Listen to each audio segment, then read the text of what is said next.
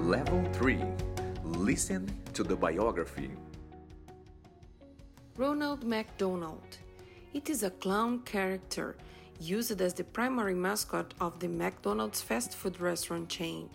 In television commercials, the clown inhabits a fantasy world called McDonald Land.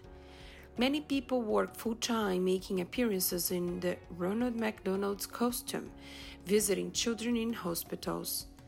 There are also Ronald McDonald's houses where parents can stay overnight when visiting sick children in nearby chronic care facilities.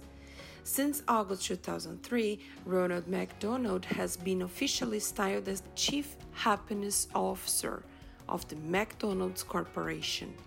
Ronald is second only to Santa Claus in terms of recognition. According to one survey, 96% of all school kids in the United States of America recognize Ronald.